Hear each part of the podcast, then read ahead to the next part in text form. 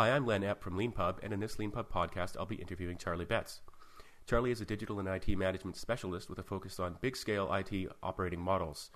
He worked at Wells Fargo as VP and Enterprise Architect for IT Portfolio Management and Systems Management for six years, and has also worked for a number of other big Fortune 100 companies, including Best Buy, AT&T, and Accenture.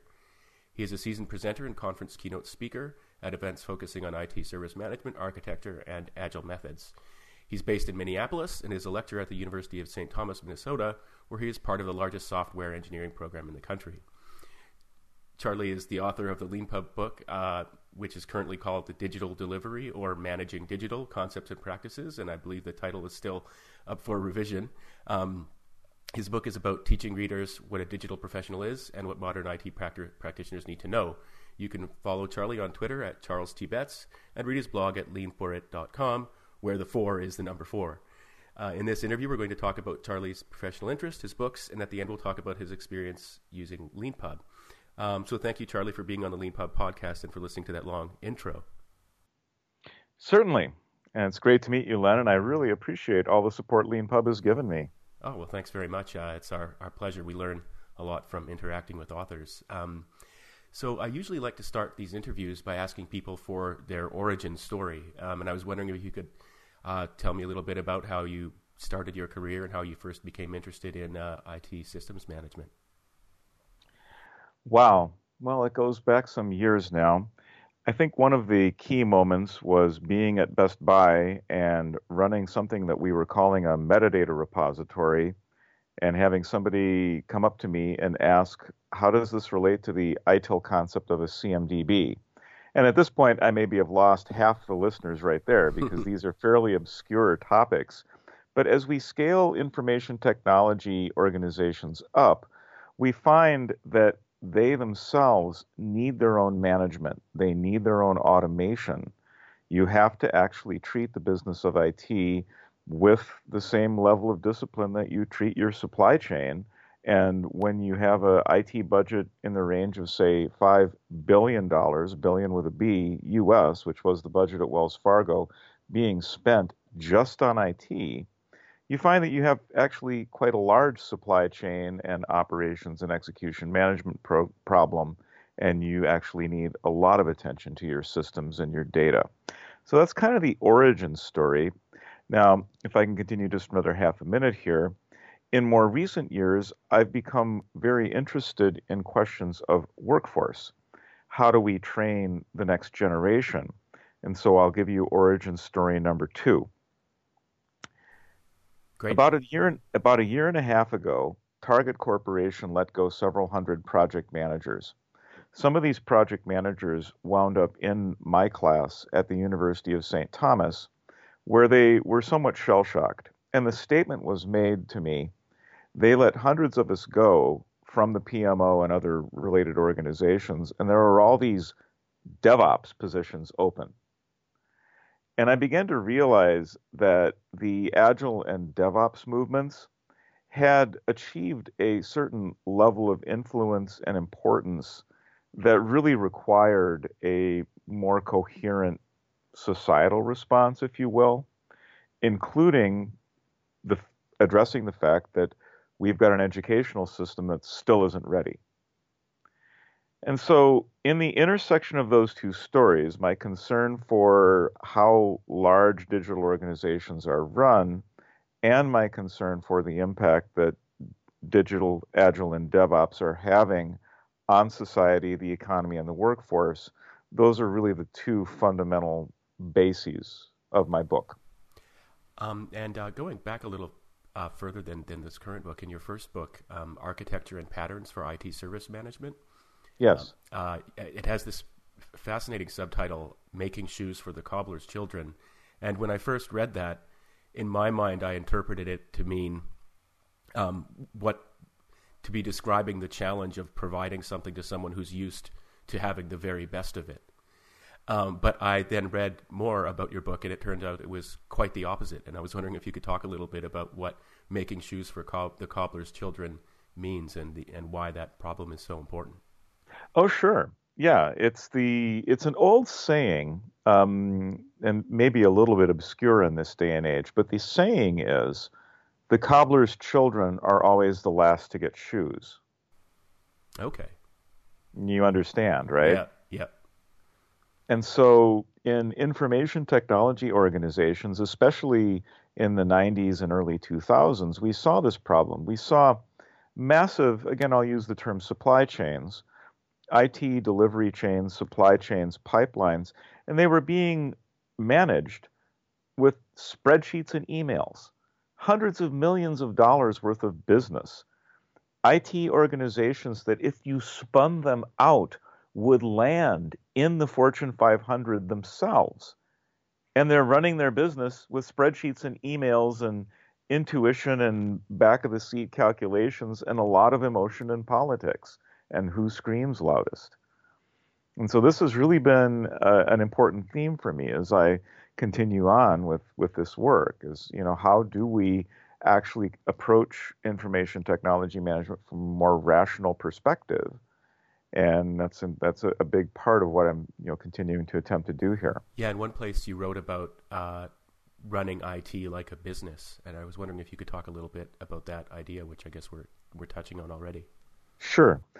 Well, so the first thing to I just will note that unlike some authors, I don't get attached to various ideas I may throw out. I mean, I can talk about running IT like a business, which is a thought experiment that's actually been around since the 1970s.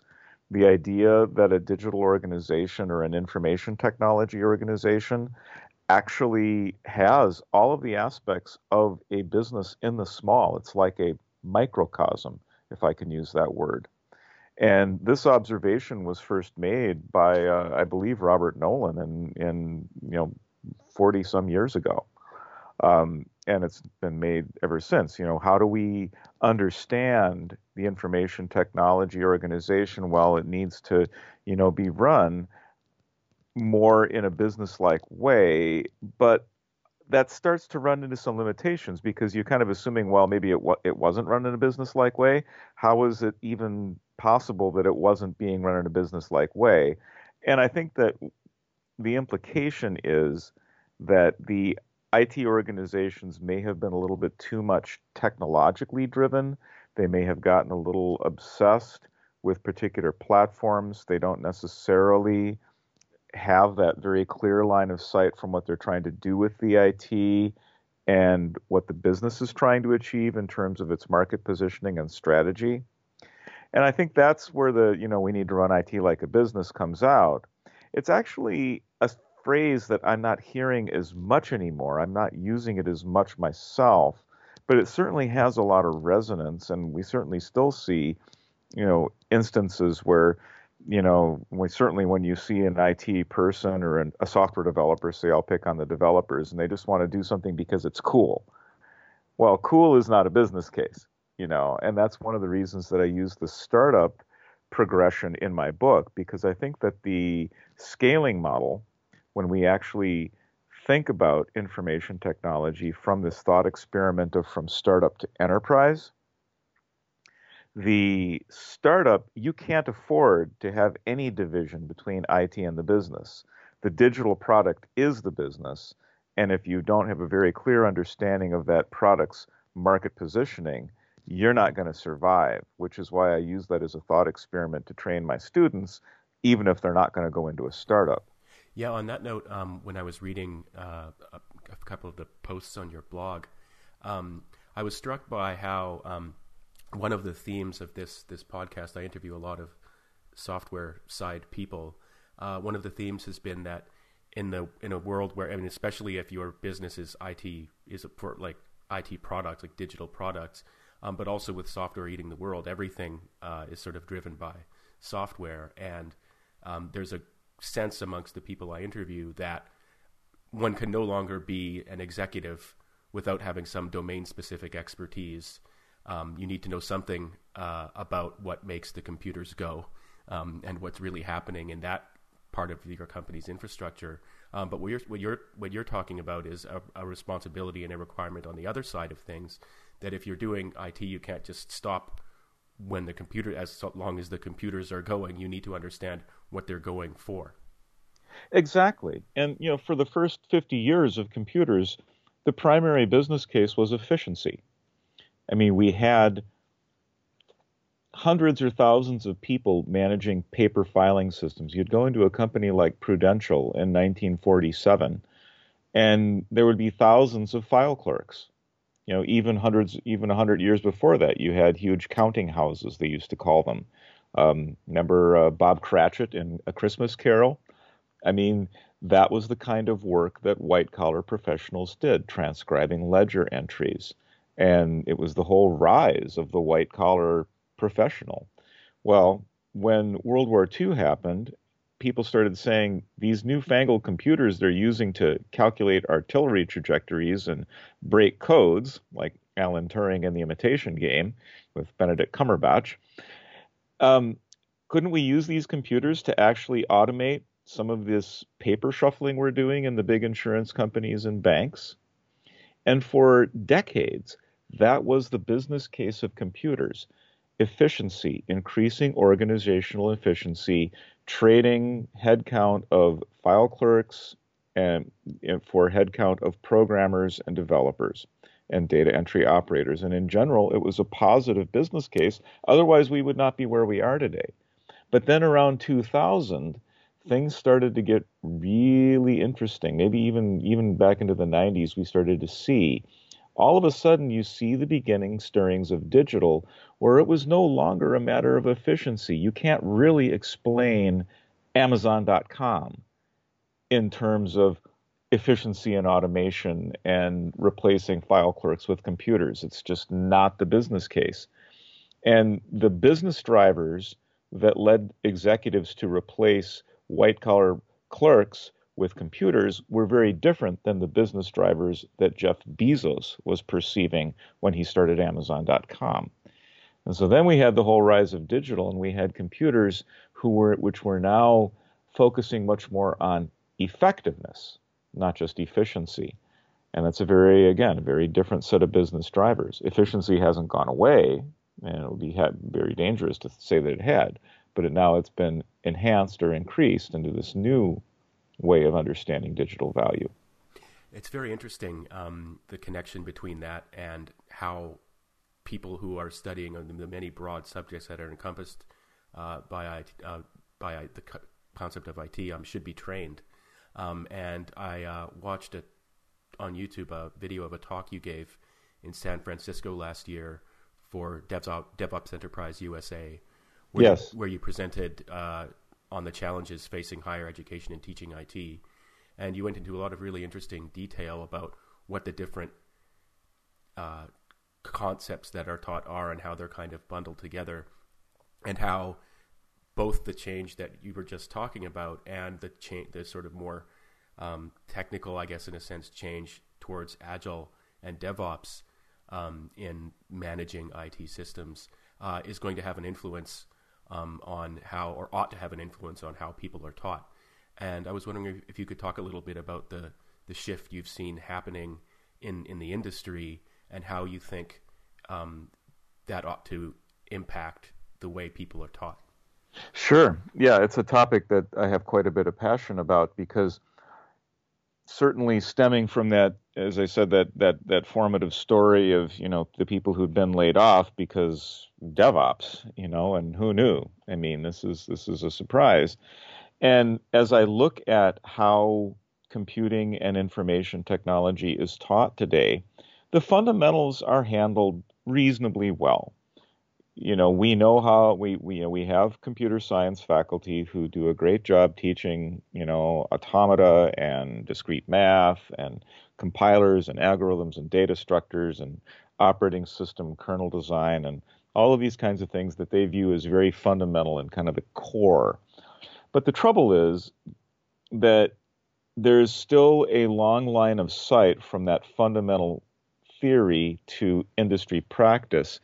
And it was funny. I was at my stepsister's um, house over the holidays. My stepsister uh, has been a dean at the University of Minnesota Medical School, and her son David uh, actually works at Google. So we have some very interesting conversations sometimes. And I asked David. I said, and, and David graduated, uh, you know, with uh, I think a double major in math and computer science from the University of Minnesota. So he's a highly qualified individual.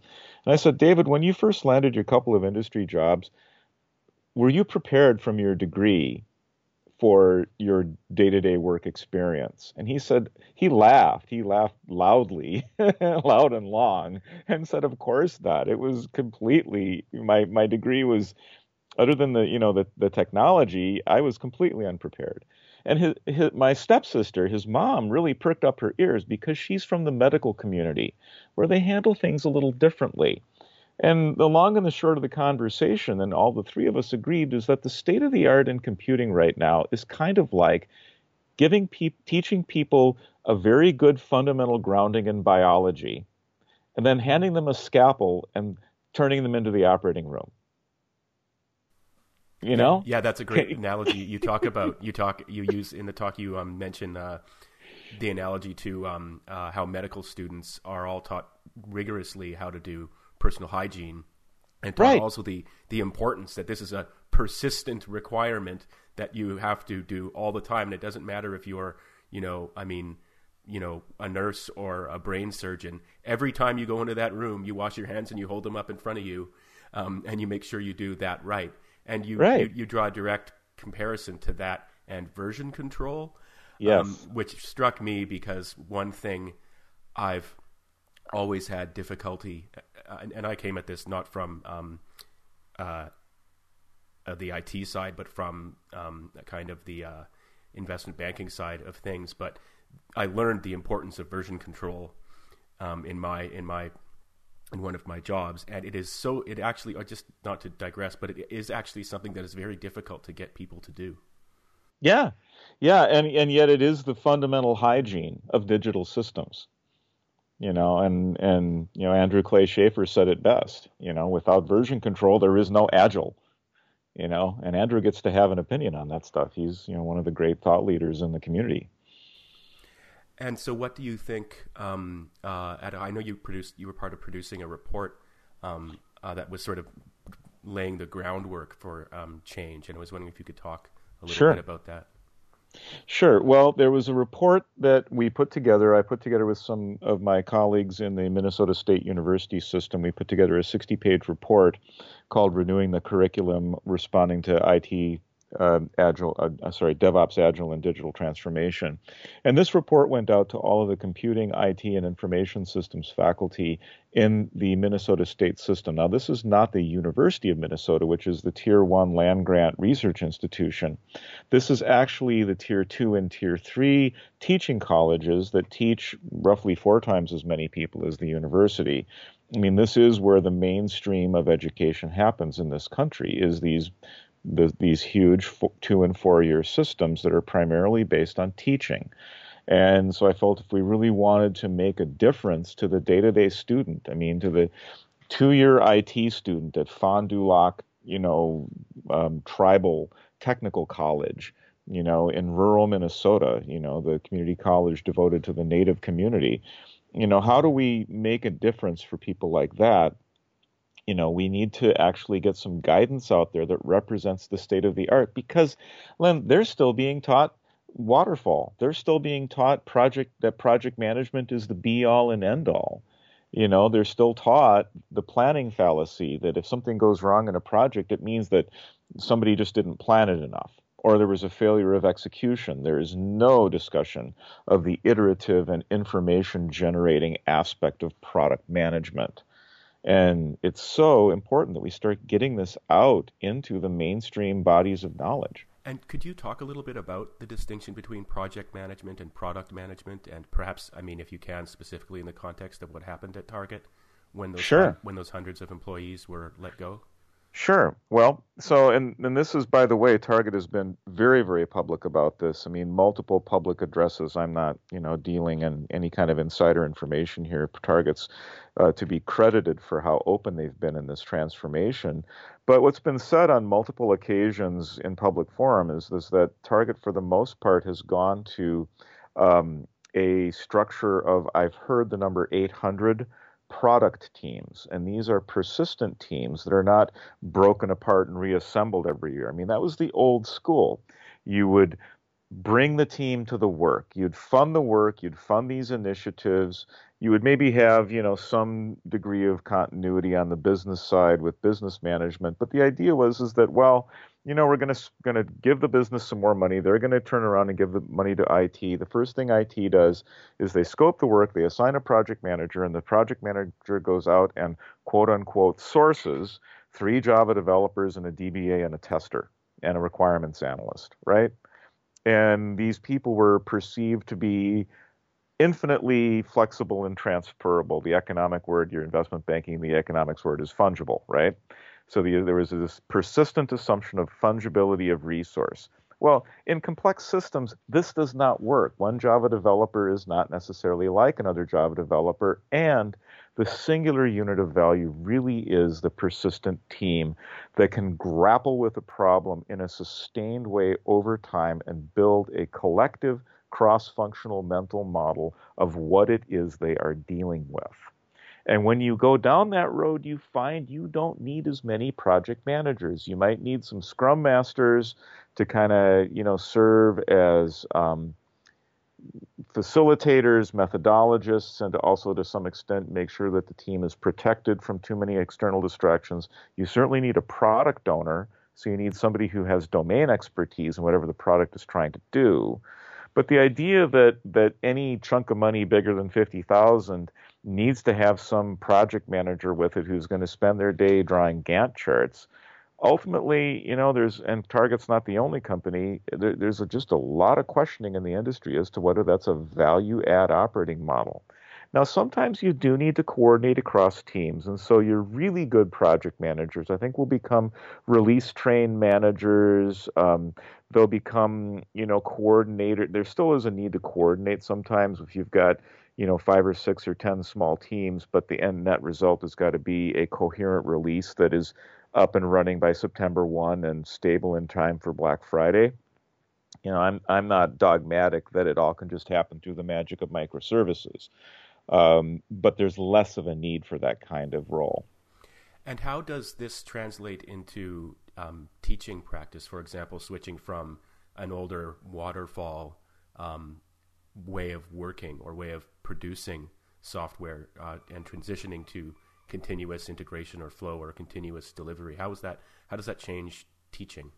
Well, it's played out for me in a couple ways. The first thing is that I have a fully functional small DevOps virtual lab that is defined as code. It's out there on GitHub. And so I can spin up and tear down a basic continuous delivery pipeline that includes JUnit and Ant. Um, it's based on VirtualBox and you know, Ubuntu virtual machines. Um, I've got a little silly Hello World Java application. I've got Git and Jenkins and Artifactory and Chef all running the thing. So very much experiential, and this is just an educational best practice. The educational system is becoming very enamored with flipped courses where you don't lecture as much, but instead you make the students watch the lecture offline on their own time. And then when they come into class, it's all experiential which I think is really a great way to run classes, and I think really the best way because when you're up there lecturing, the students are just surfing, you know. you know, maybe that's a reflection on my whether or not I'm a compelling lecturer, but I hear it consistently from faculty that you know lectures just leave them cold. Are you are you talking about the Calavera project? Is that? Yeah, yeah, that's the Cal that's the Calavera project on GitHub. Okay. And full disclaimer, I know Calavera needs some updating. I've been working on my book on LeanPub. So right. the next generation of Calavera this summer, I'm going to get it out. I'm going to get you know some Node.js microservices, and I'm going to be standing up the infrastructure using Docker. You know, and, you know the point is is that you you you you you don't have to be on the bleeding edge, but you've just got to be keeping up to some level, maybe a couple years behind where the bleeding edge is. And then the other piece, the other way that it shows up to your initial question, how does how does continuous delivery show up? It also shows up in the fact that you may have, if you saw my DevOps uh, presentation, you know that I was critical of software engineering and the fact that the software engineering and even the large structures of curricula guidance from the ACM and the IEEE and the AIS have basically baked in waterfall. I mean, we've got the idea that you plan the degree with the, uh, you know, the IS IS majors plan, computer science and software engineers build, and IT majors run. And so we've baked waterfall into the fundamental computing curriculum. And then within a software engineering program, for example, you have three credits on requirements, three credits on analysis and design, um, maybe various practical coding kinds of classes, three credits on QA. Um, and so we've baked waterfall into those curricula too. Yeah, on that on that subject, actually, that was a really interesting thing that I learned from your talk was that there actually I wasn't aware that there was a high level of detailed uh, guidance um, coming from various industry associations that um, directs the way um, these different degrees are structured. There yes. Was a, there was a really interesting table of where there were sort of columns that uh, were for skills and then rows that were for um, different specializations within IT, like um, uh, computer engineering and software engineering. Um, and um, uh, there was a ranking of in each in each like intersection of row and column was a little number that mm-hmm. that indicated how much expertise a student should have in that specialization in that particular skill. And it was really fascinating to see the kind of uh, this kind of underbelly that I hadn't been aware existed for the design of those programs before. Well, and we've they've baked in certain assumptions. They've baked in, if I if I can use the word Taylorist, they've baked in some very Taylorist assumptions, and they are thoroughly embedded in the curricula. You can point to them. I mean, the idea that a computer scientist should know next to nothing about product management. So, you know, basically, you're going to sit in a in a in a dark cellar, and every so often there's this trapdoor that's going to open up, and this stuff called requirements is going to fall in on you. And it doesn't really you don't need to have any domain expertise. You know, you've just got this interface called the requirement, and it lands on you, and then you do your thing. And then you get out in the industry, and the first thing they say is, "Well, go talk to the product manager." And you know, you've just gotten out of four years of a Seaside. You're like, "What's a product manager?" You know. Yeah, it's um, it's actually I just wanted to mention um, for anyone listening who uh, didn't get the Taylor reference. I believe that's to Frederick Taylor. Yes. And if you'd like to learn more about that, you can listen to um, uh, another one of our interviews with Erik Dietrich, where Erik and I go into go into that subject in detail.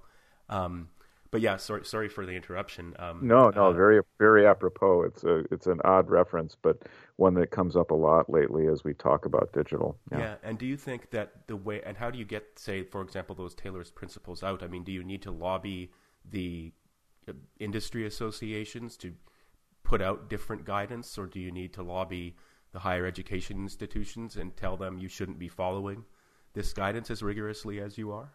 Yeah, and that's to some extent, you know, developing a 60-page report with the input of, you know, 12 faculty and a couple of dozen industry notables was essentially the first step on that kind of lobbying journey. Now, I'd like to say that, you know, we've gotten great results and great feedback. It's been a little bit quiet on the feedback side with that report, but I suspect that this is the kind of thing that people need to digest and think about for a little while. This is, you know, some some fairly significant things that are being advocated and recommended. But I think that they're going to realize that they're at, really at a crisis point. And I think you know, the, as I go back to the Target story, I mean, there is a Senate in the state of Minnesota. There's a Senate subcommittee on higher education and workforce. So I talked to colleagues of mine in the Agile community here in town, and I and I posed them this question. I said, "Look, if somebody subpoenaed you or called you to testify before the Minnesota State Senate Committee on Higher Education and Workforce, and they said and they said to you, Mr. X is a noted industry practitioner who's you know clearly career successful. Would you recommend that the Minnesota State College system continue to teach project management? And the answer I'm consistently getting is no. And in fact, that the University of Berkeley in the iSchool um, I think I'll, I'll, tell the story that Jez Humble Humble related because um, you know he's he's out there and it's a matter of record. The the uh, UC Berkeley in what they call the iSchool used to have a, a, project management course. They no longer have a project management course. It's been shifted to a product management course. And I would say, you know, we're having some similar conversations in various institutions here in Minnesota. Now, is project management go completely away? No. there still is some need for project man- formal project management. It provides a useful set of tools, but perhaps it's not as required. Or perhaps we start to enrich project management courses and insist that at least a third of them uh, be attentive to product management concerns. Um, before we move on, thanks for that great answer. Um, it leads me to my last question I want to ask before I move on to talking about sure. your book. Um, sure. One of the uh, I mentioned themes coming up in the podcast earlier, and one of those is um, whether or not a person I'm interviewing would recommend that someone who wants to get into software engineering, particularly you know product development side, software engineering, should they go to university at all? Um, and I would I find that about half of the people that I talk to, whether they went to university to train in computer science themselves or not, they say um, no, they wouldn't recommend in 2017 that someone do that. And um, I've never had anyone as eminently qualified um, to answer that question as you on the podcast before. So I was wondering if, if you could give us your thoughts on that subject. Sure. Well, high praise indeed, and, and thank you. Um, you know, I, I am I am very much of two minds on that. So I believe in the power of education, and I think that there are certainly fundamental practices and fundamental techniques and theories. If we wind up with people not understanding the fundamental theories of Turing and Shannon, um, you know, the Church Turing hypothesis, Shannon's inform, you know, Shannon's information theory, how to, you know, how it is that digital log, how, how it is that logical structures are mapped onto digital circuits. I mean, we're going to have real problems. We won't be able to stand up and support Intel chip fabs if we lose that that body of knowledge. So from a societal and a workforce point of view, I think it's critical that many people, large numbers of people, continue to go to formal computer science programs and computer engineering programs and understand the basic materials science, digital questions of digital logic, computability, all of that. I think it's very important that as a society we have people with that basis of education. However, I am also noticing, you probably you might have noticed the Y Combinator study from the DevOps talk that I gave, where they were very clear that the software developers that were most in demand for the Y Combinator startups were not the technic the most technical programmers, but were the programmers who had a sympathy for and an understanding of product development. So in my ideal world, you would still have people going to computer science programs, but they would they would do two things. First of all, they would be given at least at least three credits. I mean, come on. I mean, I know there's always you know fighting over what the required courses should be, and I've you know I, I'm familiar with those discussions at a faculty level, but three credits of product management should be a strongly encouraged elective for people going into industry contexts. That's not that big of an ask. Um, and then, secondly, I do think that there should be very, very rich capstone experiences, um, not necessarily internships. I mean, I know that internships can be great, but do the internships really give people the full spectrum grounding in digital product management that they need? And I'm a, more of a fan of capstone, and I'm almost a fan of starting capstone early. Um, so what, that what's, can, uh, what's capstone? a capstone project is like you take two semesters and you actually do something. It's a it's a very common engineering school practice. Okay. This is your senior this is your senior project. Okay. You know, you know, create something. You know, and so you get credit for it and you get graded for it, you get juried on it.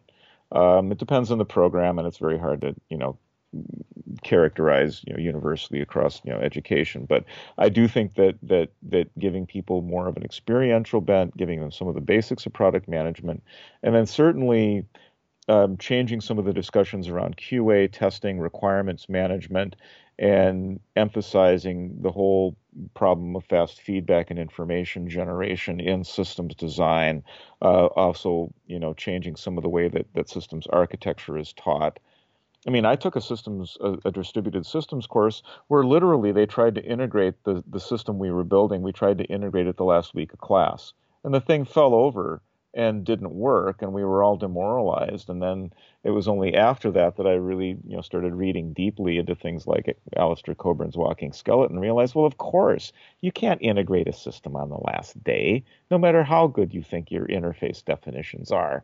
That's just wrong. And yet that is how I was taught by a person who was actually a fairly senior computer scientist. But even this individual didn't really know you know, some of the problems of implementation. We should have integrated the system first and then enhanced the modules with continuous integration throughout the semester. We would have had a fully, fully functioning system at the end. But in 2003, that was not the state of the practice. That was not the state of the educational practice. So I've gone in a couple different directions there, so I apologize. I rambled a little bit, but you know. oh no, that's okay. It's all um, very uh, interesting, I'm I'm learning from you um, uh, on the subject of creating something. Um, you've written a book. Um, yes. Um, that is currently called Delivering Digital or, or, or Managing Digital. And I know that you're, you have, you're floating different ideas for what the book will be called in the end. Yes. Um, but I wanted to uh, give you the opportunity to explain what, who the book is for um, and sure. why, why you wrote it. Sure. Well, I wrote the book first and foremost for my students. I teach a required survey class at the University of St. Thomas. University of St. Thomas in Minneapolis and St. Paul has the largest software engineering program in the country, at least that's what I'm told. Um, my students are required to take the IT students, and there is an information there is a, a software engineering track and an information technology track. The IT students are required to take my course, which essentially serves as a survey course. Um, that's how it's evolved over time originally it was going to be the ITIL course, but I came in already fairly critical of ITIL, and it's evolved now into basically the equivalent of an MIS survey course, but from kind of an, an inside out perspective. If the MIS survey courses, they make everybody in the business school take them. You said you had a background in banking, so I'm betting maybe you had an MI, had a B school or, or MBA background. No, I wrote uh, my doctorate in English literature. Oh, okay. Well, good for you. Uh, I, I, love. I'm a, my my BA was in political science, so okay. actually I'm a big fan big fan of liberal arts. Okay. Um, and and I don't think we're going to get to good product management. I think I think liberal arts majors actually make great product managers, but that's a topic for another day and maybe another book. Um, so I wrote the book as basically I said I need a survey text for my students, and none of the current management information systems texts are suitable. I mean, I have one that goes on for 20 pages about the beauties of waterfall, and then half a page, oh, Agile might be a thing someday. And this book is copyright 2014. You know, I mean, at this point, you know, the, the, the current management information sec texts are, you know, really, they're really quite behind, even if their copyright is current, because they recopyright them every year and make small revisions so that they can sell new copies of the books every year. So I said, I've got no choice. I've got to write a book. I had written a book before. I was had been using my book in my class.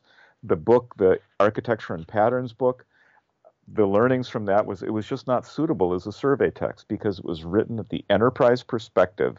And my students would come in and they would just glaze over with all this enterprise junk, you know. And it was just too big an elephant to start, you know, too big a, a whale, like swallowing a whale. And so I said, well, how do I come up with a learning progression that brings the student along. And I had the thought, why, you know, we started to think about, I started to think about walking skeleton. I started experimenting with the Calavera simulation, you know, the minimum viable platform for teaching DevOps. And then I also ran into the startup literature, books like Scaling Up by Verne Harnish.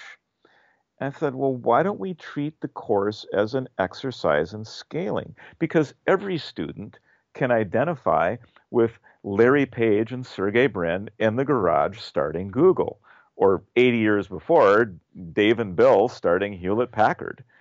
You know, it's a the great, you know, universal success story, you know, rags to riches, Horatio Alger. Or hero's journey. Yeah, hero exactly, Steve Blank, the hero's journey. And so um, yeah, so there's deep iconic, um, you know, metaphorical terrain we're working on here and it and it works well. And and certainly as I viewed it as the hero's journey, all of this stuff that my students were struggling with when I was approaching it in the wrong learning progression, it started to make sense. They're like, yeah, I can see how now I need to cons- be concerned about a team. Now I have a team of teams problem. Now I've got an enterprise problem. And and whereas discussions of governance, if I'd started lecturing day one on you know the COSO and the Treadway Commission and formal controls, my gosh, I, you know, the students, they wouldn't have stood for that. They would have just been completely bewildered. But by lecture 10, I've set the stage. I say, you know, yeah, you've got that first initial system you were working on the first three weeks of the course. Well, you've now got a thousand of those. And so you have a scaling problem that's emergent. And so now we need to talk about what governance actually means. It's interesting you talk in the book about um, I forget who it was who came up with the idea, but it's something about scaling valleys or something like that. Yeah, that's Verne Harnish. He uses the Valley of Death, valley uh, of death metaphor. Right and the, the idea that you go through this crisis, this like dark night of the of the organization, as you realize that hey, what got us to being a high performing team, those same techniques will not get us to being a high performing team of teams. We need new techniques. Well, what are those new techniques? What do we need and why and when? And then you can have a very interesting conversation, a very grounded conversation in things like do we need project management right now? Do we need process management right now? Whereas, again, the temptation, and this is a, a trap that the current management information systems textbooks fall into, is to just start with some of those things as a priori assumptions. Well, of course, we're going to have project management. We're going to learn all about it in chapter one. And then people are like, well, yeah, but they don't use formal project management in startups. Yeah, it's interesting. You write also about how um, one of the, I think this is what you were saying, but one of the dangers um, that happens when you reach one of these scaling points, you know, where you go from being, you know, just a founder to having a team of eight to 10 people to having 500 people to having 5,000 mm-hmm. people is that at that moment when you start to formalize things that were not previously formalized, um, you write, the danger, of course, is that the formalization effort may be driven by its own logic and start to lose track of the all critical business context. Exactly. And I thought that was a. I've never seen such a clear description of what I would just call, um, like you know, the bureaucracy trap. Um, yeah. There, but like it, you know, that description itself points to the way out, which is whenever you're engaging in a formalization effort, something that probably only formalization professionals enjoy. Um, uh, you need to you need to keep your eye on the purpose for the formalization effort. Um, exactly. And and that purpose is continuing to develop and produce whatever your products are. Um, and that's that's true at all levels. That that's your mission, and don't lose yep. don't don't lose sight of that when you're undergoing one of those efforts. And it's so tempting because when you bring in specialists in something like IT service management or process management, well, their functional specialization is what they know. You know, they've got a toolbox. They've got more than a hammer, to be fair. It's not just a hammer and a nail problem, but they've got a certain set of tools. And if you don't really watch them very carefully and, and constantly ask critical questions, they will pull out all the tools. And that can be very dangerous you know, for example, in the, the ITIL framework calls for 26 processes. Now, I'm on the record as saying that I don't think that any company of any scale can actually accommodate ITIL's full process model. It was created as kind of a thought experiment. You could call it a reference architecture. But I've seen companies go quite a bit too far down the road of implementing that. And there is a classic example of the formalization effort taking, a, taking on its own logic in a very dangerous way. You touched on this earlier, but you also write in the book uh, saying it is possible that there is no higher unit of value in the modern economy than the higher performing team. Yes. And I was wondering if you could talk a little bit about why you think that's true in the modern economy, um, and and maybe how that's something that should be taught to students in IT related subjects. It's a great question. I'm so glad you brought that up because I was actually um, trying to figure out how to segue into that point myself. So great. Um, so here's the thing with the high performing team and the reason why it's important and why I use the qualifier modern. It's because if I were to sum up what's different about the economy, somebody said, Charlie, just how would you break it down for a CFO? And I would say if I had an impatient CFO who just wanted a one sentence answer, I would say to that CFO, it's because R&D is now pervasive. And if they're a good CFO and they understand the modern corporation, uh, they understand that R&D is not operations. You know, the what's the one thing that's probably that probably is not under your COO, I would hope, is not is R&D, right? Because R&D is that iterative, risky, experimental thing. Now, when you are doing highly uncertain, iterative work with a lot of unknown unknowns, you're in chaotic or complex situations. The most effective approach for solving that is what has been established, you know, in military organizations for many years is a high performing cross functional team that has solid cohesion, multiple specialties, and in the words of Amazon, can be fed by no more than two pizzas. And there is so much organizational literature, you know, that, that can kind of converges on this point. And in the modern economy, since so much of it is R&D driven, well, why did I say that to the CFO? Why am I saying operations is going away? It's because we're automating everything. And when, auto, when operations becomes completely digitized and automated, what's left? Well, if you want if, if you want something more than just factories full of robots, the people have to do something. What do the people gravitate to? They gravitate to the non-deterministic creative work, i.e., the research and development. And of course, software development is only one form of R&D. This is something I have to remind software developers of that they're not special. They will say, "Oh, we've got nothing to learn from manufacturing or physical industry." I'm like, "Excuse me, your colleagues who are chemical engineers or biotechnical engineers or electrical engineers might beg to differ because their work is every bit as iterative and uncertain and risky. Don Reinertsen is really the guru of this whole discussion, and he just views it as product development, whether it's software based or chemical based. You're trying to wrestle with unknown unknowns. And go ahead. Uh, yeah, I was just um, uh, before I move on to asking you questions about the experience creating your book, um, which is sure. I think quite interesting. Um, yes. Uh, on that subject of automation and jobs, um, uh, just generally speaking, what's your take on that? That's something that a lot of people are talking more and more about um, these days, especially in the face of discussions about you know people being left behind in the economy already. Um, there's this looming possibility of greater automation of of the kind of tasks that people are doing, including driving. What yep. what are your thoughts on that as a, as someone who um, has a lot of experience with this kind of activity of automation and also you know teaching the kids who are going to be going out there maybe doing that um, right in the future.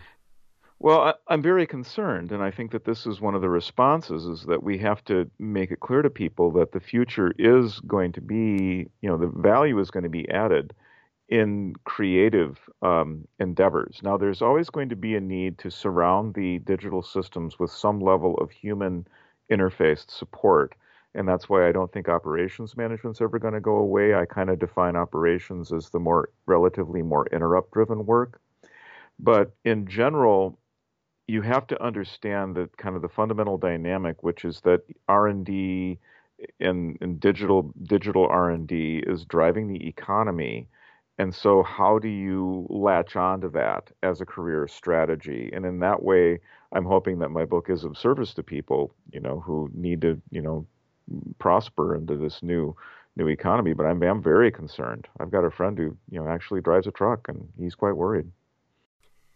Yeah, it's interesting. I think one of the crises we'll face will be determined by the fact that not everybody is suit to, suited to create mm-hmm. creative types of work. Um, a lot of people get a lot of pleasure from doing what I call tooling around, which is you know you get in you get in your truck and you go get this and you go do that and you go get this and you go do that and you put this together and you take that apart.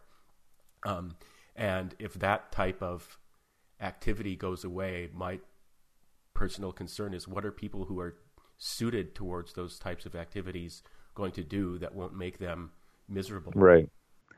It's the question of the age, Len, and I don't know the answer. Okay. You, I'm sure you are you following Martin Ford? Who is that? Sorry, no. Martin Ford wrote The Lights in the Tunnel. He's one of the leading thinkers in this. Okay. Well, I will start this. following him now. Yeah. Yeah.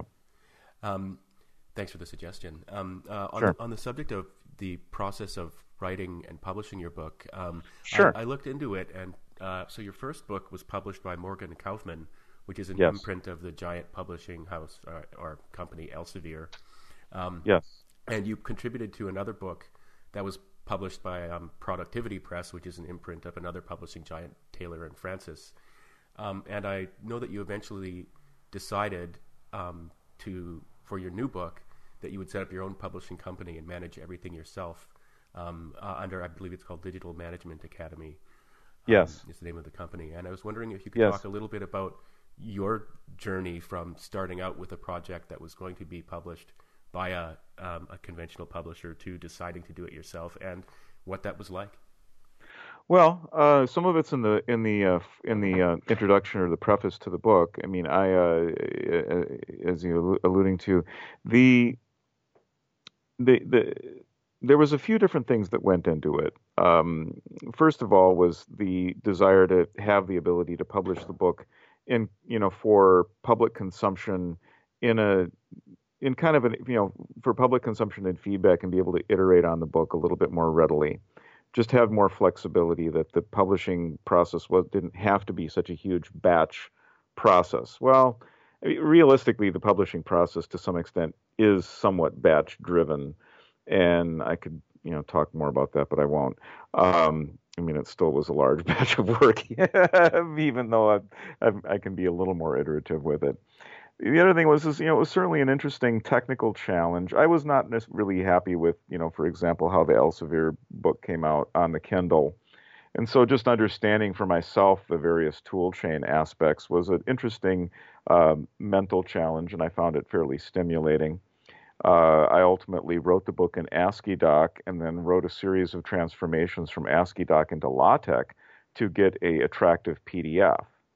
Um, and I looked at the LeanPub uh, um, uh, publishing paradigm, but the one thing I, I, wanted two things. I wanted in the PDF copy, I wanted floats and I wanted marginalia. And those seemingly simple things are not trivial to achieve. Um, spent a lot of wrestling, and ultimately LaTeX was really the only uh, format that was going to give me what I wanted. There's not doc, there's not open source free DocBook uh, converters yet that support floats well, and so I'm sorry if I'm going into publishing arcana no, no, here please, for the audience. Please, please yeah, do. Yeah. Um, so you know, eh, the other thing, of course, was the feeling that you know I could do better financially you know that uh, you know the the uh, publishing the book. You obviously when you go through the big houses, you you uh, they take ninety eight seemingly seemingly ninety two percent or ninety eight percent of the money. It feels like.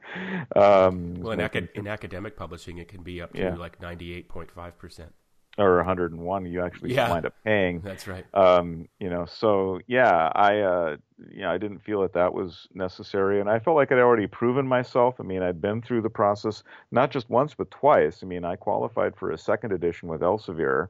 Um, that was i felt you know significant vote of confidence in my my capability and choice of topic and so I felt, you know, that that that starting my own, you know, trying to do this on my own was a reasonable uh, reasonable choice. I'm fairly happy with the result. I wish I'd, you know, there's decisions I'd wish I'd made differently along the way, but in general, I have more or less functional HTML, PDF, EPUB, and MOBI files, um, and I'm working a little bit more to polish them up.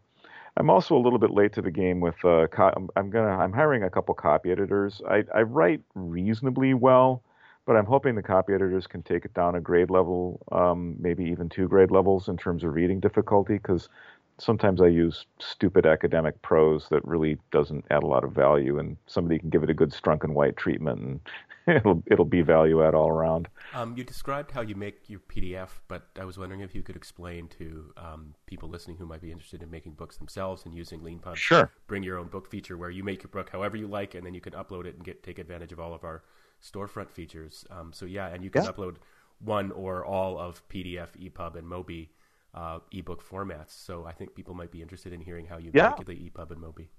Well, that's exactly that's exactly right. Um, so, uh, do you want to? I mean, certainly, if you have the artifacts, if you have good-looking PDF that you feel proud of, um, and same for the EPUB and MOBI, as Len says, you can upload it directly. You don't need to use EPUB's author, authoring tools. Um, which, by the way, you know, for for many applications, I mean, if I had written a different book, and there's already books I've thought about that, I would just use LeanPub's authoring tools. you know, a, a full-blown survey textbook that's running 600 pages that you know might be actually hard copy in a bookstore. It's kind of a special animal, um, and which is why I did what I did. Um, but for monographs or you know books that are more current, more topical, uh, books that you know really need to keep up to date very quickly with uh, new technologies, I think that you know going with the Markdown uh, route, and uh, you know as long as you don't want to do fancy things like wrap text around pictures, which is when I use the, the, the term float. Um, that's what that is. You know, if you don't want to do fancy dumb stuff like that, then you know you don't have to. Um, but in terms of the tool chain, I mean, basically, I, I, wrote, I chose to write the thing in AsciiDoc, which is a little bit more formalized, has a little bit more of a standard around it than Markdown. Markdown's kind of gotten fragmented, um, and uh, you can also that you can also integrate AsciiDoc with uh, BibTeX for citation management, which was also a plus.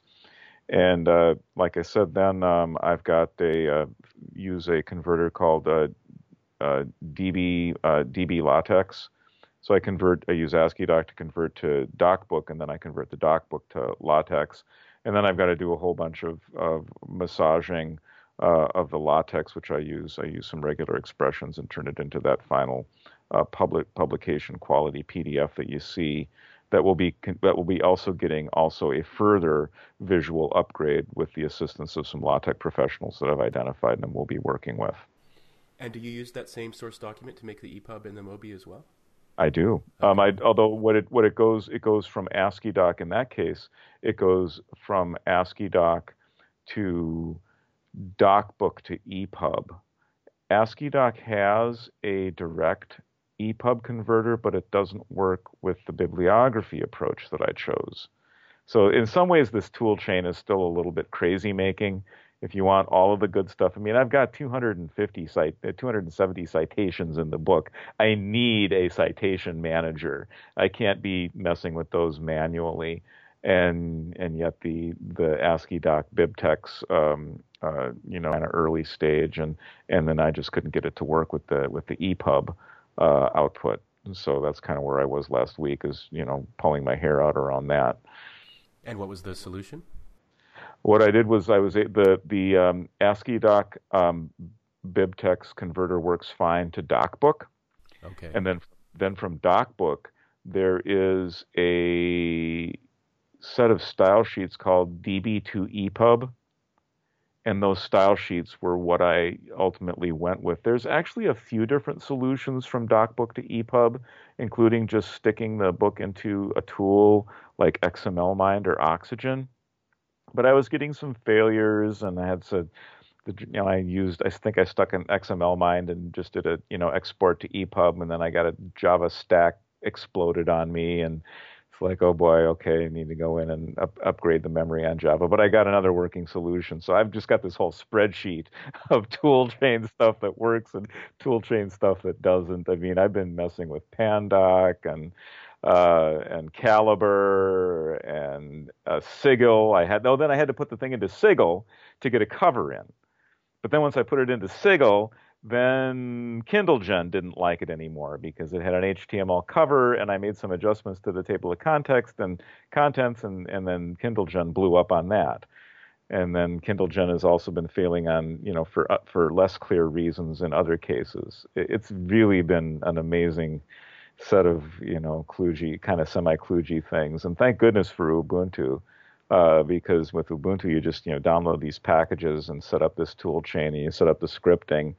But it still it still all feels very very early stage. I mean, I think I, I keep coming across people like tearing their hair out like me, saying, "Why isn't there just one integrated solution that gives me the public the publishing control of LaTeX?"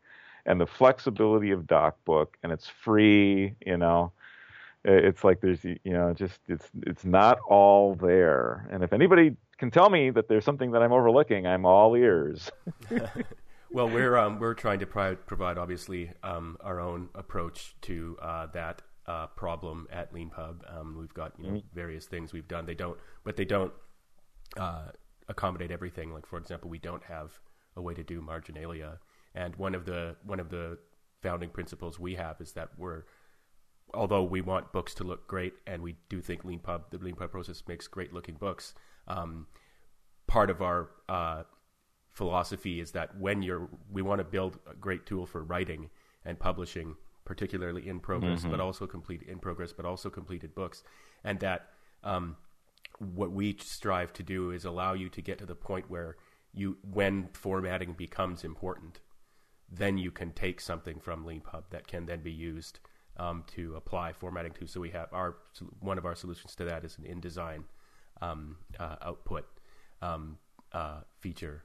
Um, but um, we have it's this is these are huge problems. We're um, working on something that my co-founder Peter Armstrong is creating, which is the called the Markua spec, uh, where he's basically writing a markdown for books. Um, so we're, mm-hmm. we're, transitioning away from LeanPub flavored Markdown to create books to something specifically created, um, you know, for for books, and hopefully that will help with uh, some of the issues that you've been describing. Um, I just wanted to ask you um, one last question, which sure. is, what's the future for your book? What are your plans? Well, I can. My plan is um, I'm going to. I'm not going to short the marketing of the book. Um, I am going to. Uh, um, I'm developing a marketing strategy with some with some associates right now, and the book needs uh, consistent and sustained marketing, and I think I'm in a position to do that. It needs a you know full a full blown campaign. Uh, like I said, it needs a it needs a full copy edit. Pre- it needs a full copy edit pass it needs a new LaTeX template. Um, once I get those two things done, and I've sourced, I've identified partners on both of those, so that all of that works in progress. And then I uh, identify, and then we get a marketing um, uh, strategy going. I mean, when somebody Google's DevOps textbook or Agile textbook, I want this book in the top five. Uh, and there's going to be more and more re- requirement for that. I mean, you know, this, this, this, these bodies of knowledge have stabilized. They have become dominant uh, in, in, in their influence on how digital is delivered. And my book is a comprehensive survey, you know, suited to the teaching, the busy teaching faculty who don't have time to research all this stuff. They just want a good, solid reference that brings it all together. And I think that I've got, I think there's a great opportunity here. I think that there, that I'm hitting a market that is currently underserved, and know, certainly looking for any any interested parties, you know, who have ideas on how to partner on this. Well, if there's anything um, we can do to help you when you're um, marketing your book, uh, please let us know. We're always listening to authors and um, trying to figure out how we can help them um, solve their problems, including getting the word out. So, uh, yeah, please let us know um, if you ever have any suggestions or run into any blockers. I will. I will. Well, um, I wanted to say, Charlie, thanks very much for uh, taking the time to do this interview. I, I learned a lot, and I, I, your listeners probably will have as well. And I also wanted to thank you for um, using LeanPub as the platform for publishing your book. And you guys are certainly welcome, and I certainly appreciate the support you've given me so far, and look forward to continue to working together. Thank you.